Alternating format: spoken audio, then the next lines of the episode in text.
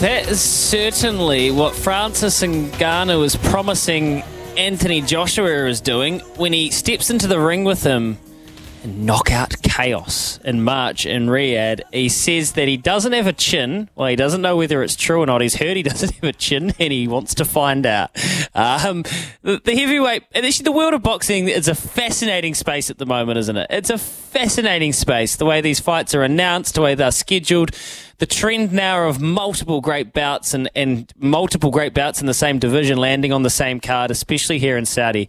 It is a really interesting time, and Joseph Parker finds himself bang in the middle of it as he is going to be, I guess, the main undercard for this uh, event here knockout chaos, as they are claiming, as Francis Ngannou has seemingly become one of the hottest tickets in the boxing town. To talk about this with us, uh, we're very, very lucky to be joined now by Tom Craze. He's a respected boxing voice up there in the UK. host of Boxing Bet Show, uh, talks boxing betting for Pinnacle. Tom, lovely to talk. Appreciate you staying up a bit later for us, mate. Um, what sort of day was it today up there in the UK in the boxing world?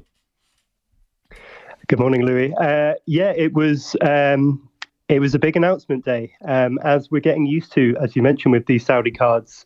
Uh, lots of lots of excitement, um, as there always is for a Joshua card. But as you say, the the extra dynamic of the the kind of multiple big fights on on the same card now, and the the kind of the extra uh, extra excitement as well with the uh, collaboration between um, Frank Warren and Eddie Hearn, the two big promoters here, getting together um, under the the new kind of Saudi uh, initiative to to kind of get these big fights on. So yeah, there's a lot of excitement um, and a lot of intrigue about what this um, fight will look like. Is it really just as simple as the amount of money that's being offered up by the, the Saudi sporting scheme and the PIF here has has finally kind of well, it's meant that these promoters have no choice but to but to queue up and get in line and, and, make these things happen now? Is the incentive, the financial incentive, is it that significant that these promoters are all of a sudden being able to work together to what I think is actually service the boxing fan with these bouts? Yeah, I mean, I. I would love to get romantic and say that it's not, but boxing ultimately, um, the big fights happen when the money is there. There's very few fights that don't happen, even when the politics are kind of saying otherwise. When the, the fighters want it and the money is there, the fights generally happen. And the difference with the Saudi dynamic is that the the budget to make these fights is effectively limitless. Um, and so for the first time, you're getting fighters not only take the big fights um, in a, a, kind of foreign country where they, they, they'll have no fan base really in the arena, um, but they're also doing it on, on short notice and quicker turnarounds. Whereas before, big fighters would fight maybe uh, twice, maybe three times a year if you're lucky. You're getting someone like Joseph Parker uh, and Anthony Joshua take fights on 10 weeks' notice, um, which is a very, very quick turnaround between fights. I, don't think, and we can all think of examples, but a lot of sports are experiencing angst at the moment, a difficulty trying to work out how to navigate the Saudi dynamic and influence in their sport where they can still keep their frameworks, their current existence, but they know that they have to work with them. Otherwise, they'll just do what they did to golf and they'll buy the sport or, or try to buy the sport essentially. Whereas boxing, I think it's one of the few sports where, as far as I can tell, is kind of um, benefiting from this. Again, the boxing fan is because uh, getting to watch in the, the, Day of Reckoning. I don't know what you made of it, but I thought that card was magnificent. And although it was long and it went on for a very long time, it was fine for us here because it was the morning time in New Zealand. Um, I, I, think it, it washed down and it went down very well, Tom.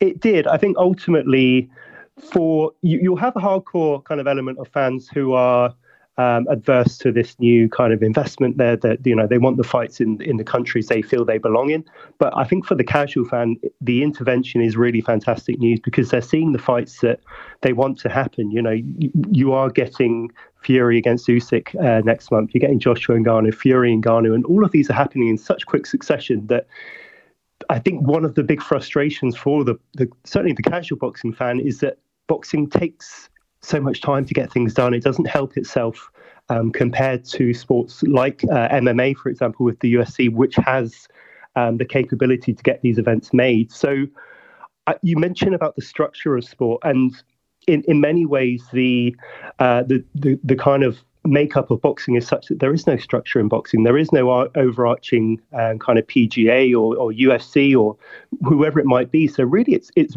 a sport that was ripe for the sure kind of taking over, if, if you like. Um, and it, it's a sport that, above all, or probably more than any other, is driven by money. These are prize fighters who will fight for the most money that they can.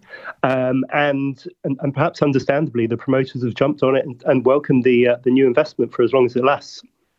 Mm. So, uh, in this specific scenario, I mean, the, the appetite for Francis Ngannou here, it, it, must be massive because this is this has happened. You know, Anthony Joshua's missed out on a fight with Deontay Wilder for well, copious reasons, really. But Francis and Ngannou has seemingly be able to walk into the sport of boxing and and get what he wants. How? How, Tom? Yeah, I mean it, it's it's quite a story when you think where he's where he's come from. Um, obviously, left the, the UFC, signed with uh, PFL, another um, organization yet to fight for them, um, because he's kind That's of right. been given this chance in in boxing, which vastly outweighs any any person he would possibly ever get in uh, in MMA. But not he, not only he's done that once now, he's done it twice in in a couple of months, um, and he's fought the two biggest names, or will be fighting the two biggest names in the entire division, let alone or potentially even the sport. Um, I mean, the answer to the question how. You have to say now he's there on merit because going into the Fury fight, that was seen very much as a a bit of a freak show. It was a novelty. How would you know, we saw Mayweather McGregor. We saw what happens when an MMA fighter fights a boxer, but there was an element of okay, well let's let's see what what Ngannou can do against Fury because he's got this freakish kind of punching power. What we saw on the uh, on on Fury Ngannou, of course, is that Ngannou gave the the lineal heavyweight champion um, in boxing a really, really tough test. And people will say that Fury didn't train or took him lightly. All of that may be true, but there's a real argument to say that Ngannou won that fight. Uh, he had Fury down, and if he lost, as he did, he, he only lost by a round or so, um, if that. So he can consider himself unlucky not to be going into this Joshua fight as the lineal heavyweight champion. Um, but obviously, the way that the cards have obviously uh, have also fell with um, Parker beating Deontay Wilder, that put a spanner in the works of Joshua Wilder happening next, which it was meant to um, in March. That contract was signed. Um, but Saudi have moved very, very quickly to get Ngannou into that slot instead, and it's a, a very kind of creditable uh, replacement. I think everyone agrees. So, what what are your colleagues and, and what is your opinion on on Ngannou the boxer then? Because the sample size is very limited, right? But and I guess the, the big the big caveat is how screwed down was Tyson Fury for that fight. And Tyson Fury is a guy we know that when he's not really into it, he can look a little bit ordinary at times. I mean, we had previously seen that. Um, but when the chips are down, you get Tyson Fury, you know, who can become a, a, a goat contender, really. So, what is the analysis of Francis Ngannou, and, and how does Anthony Joshua prepare for this fight? Yeah, uh, and it's an interesting question, and as you say, the sample size is one, um, but nonetheless, Ngannou is is zero and one coming into this fight. He's never won a, a, a boxing match. I think the the general kind of consensus among the certainly the names that I respect and the voices I respect in the sport, um, and, and my own opinion is that Ngannou is not a is not an elite boxer. That may not be the case. He he might well be. Um, but the the general lean is that Fury had a very very off night. Ngannou wasn't as bad as everyone thought, and there was a, this kind of perfect sweet spot where he managed to show his power. He managed to knock Fury down, although Fury has been knocked down several times. Um, so he's not certainly not the first man to do that. Uh, so I think it's kind of a perfect storm. I think if you matched Ngannou up with certainly the, the, the bulk of the top 10, 15, even 20 heavyweights, they would have a, a fairly routine night. But he's he's this wild card at the moment that no one really knows how to prepare for. Um, Joshua has more of a brief. Fury had no idea, and p- potentially he didn't really care about that. He thought that he would be good, too good regardless. Joshua now has uh, 10 rounds of, of film to, to look at. He knows all about Ngannou's power. Um, I think he will go out taking this very, very seriously. He knows the uh, the potential kind of carrot for getting this done, and I don't think he's going to underestimate Ngannou in the same way, um, particularly given that we know Joshua has his vulnerabilities as well. Is there not a slant that is lose lose for Anthony Joshua though? I mean, he goes out and he beats Francis Ngannou and he beats an 0 1 UFC convert that fought a undercooked Tyson Fury. He goes in there and he accidentally gets slept, and Ngannou is probably better than everyone thought, and Anthony Joshua is the laughing stock again, which he's just kind of worked his way back from. Yeah, I think it's a it's a good point. I think it's it's difficult to say it's lose lose when you're getting fifty million dollars sure. for, for right? But, um, yeah, good point. No, uh, I can see that. Yep. Yeah. um, but I think I think to be honest, it's it's actually again the, the, general kind of feeling is that it's less of the the lose lose than it was with Fury, because if Joshua loses to Fury, he's lo- uh, sorry, if Joshua loses to Ngannou, he's lost to the guy who put Fury down, who ran the lineal champion very very close, and suddenly you've got a guy in Ngannou who's done that to the two, you know, two of the top three really um, best heavyweights in the sport. So I don't think, although it would still be an upset, the odds already for, with the bookies are much much closer. So I think the the feeling is that it, this wouldn't be a complete surprise. Um, again, based on the sample size of one, which is all we have to work for. Um, the, the the the kind of the upside for Joshua is that again, this is being seen as potentially the final hurdle uh, to getting a Tyson Fury fight, and that's the way that he will need to look at it in, in terms of not looking past Ngannou on uh, 8th of March. Yeah, uh, it's hard though when you've got your uh, promoter there, and I, I, saw Eddie Hearn. You know, I, have seen some coverage of it, and he's essentially begging Tyson Fury to beat Usyk so his man can get the fight. But yeah, there there is still a couple of really interesting heavyweight uh, matchups to go before we get there. Now, you said Anthony Joshua, one of the top three heavyweights really in the world, so I'm just trying to work that out because you've got Tyson Fury, you've got um, under Usyk, and then you've got Joseph Parker. So, what are you trying to say, Tom? The, the new improved, the new improved uh, Joseph Parker. I mean, I don't think we've spoken to anyone who didn't think that performance against Wilder was just a, a really it was a thing of beauty, and it was a, a great game plan by Andy Lee, and it was executed. And it almost yeah. felt like a turning point for Joseph Parker, who now gets this fight against Zhang, which is in ways equally as an interesting of a, a heavyweight matchup, isn't it? I think it's a great fight, um, and again, the the fact that it's happening so quickly after Wilder is is what's really refreshing.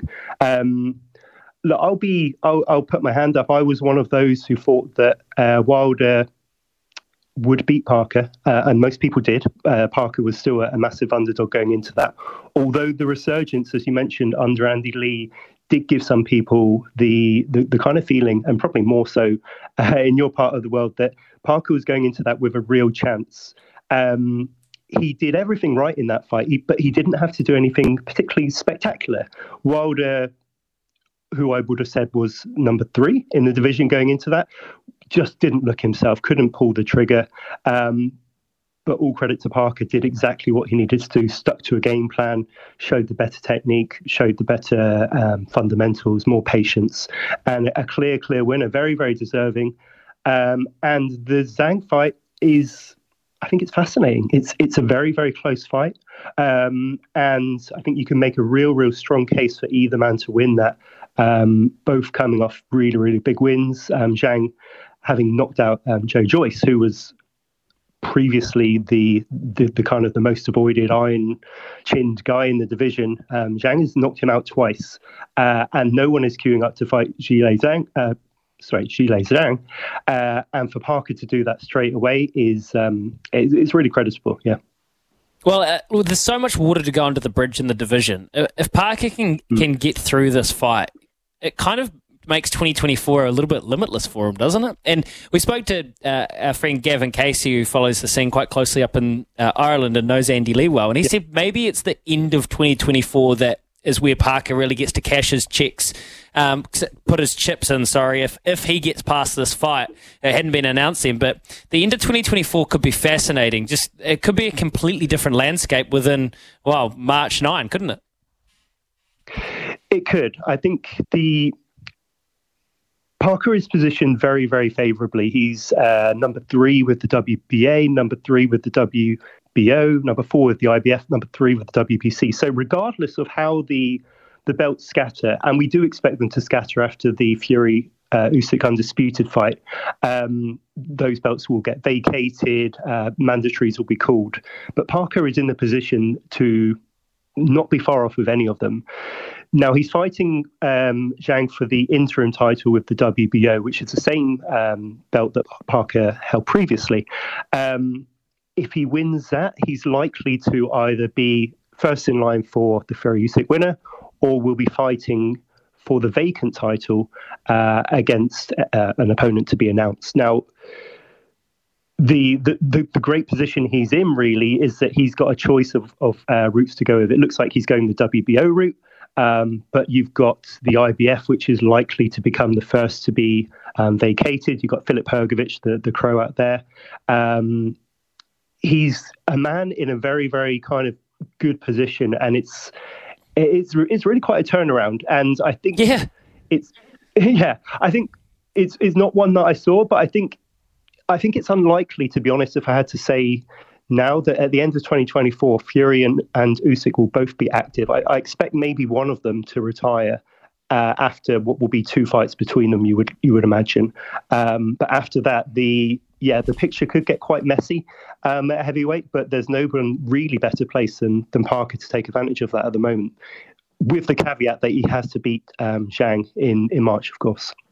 Yeah, no, beautifully explained, Tom. I'll get you out on this one then. Um, just looking at the other fights on this card. So, uh, Rey Vargas, he gets to defend his WBO featherweight against Nick Bull. Uh, we've got the Aussie Justin Huni, he's back. Um, Roman Fury, another Fury pops up on the card. Is there a fight on the card or a fighter on this card that you're pretty excited for and, and you think, again, adds to the spectacle of that night? Yeah, I am. I, um, arguably, the best fight on the card from an action point of view could be uh, Rey Vargas against Nick Bull um, for the uh, WBC title down at featherweight. Um, Rey Vargas, very well established um, fighter, um, has proven his kind of worth at world level. Nick Bull is um, a UK fighter from Liverpool and has been really kind of a, a, a bit of a wrecking ball in a very, very quick um, ascension through the ranks. He's a fighter to really keep an eye on. And I think um, he might not win uh, against Vargas, but he's a very, very fun fighter to watch. And I think for an undercard fight uh, going into Zhang Parker and then obviously the main event with Joshua, um, that could be a real one to to keep an eye on. Yeah, beautiful stuff. Uh, that that's dead right. It, it is a it's a tantalising prospect, isn't it? It's another great card, and I think you you nailed it when you said for the casuals fans and the fan that kind of just wants to tune in and watch the best boxes in one place. This kind of new trend, it's um it's working well, and we're so so proud of Joseph Parker to be honest down here to be able to turn his way around to get an opportunity like this. Tom, uh, everybody can follow Tom at yeah. Tom Craze great name, uh, host of the Boxing Bet Show. You can go follow him on Twitter there or X or whatever it is called. Really appreciate your time, man. Thank you. Thank you.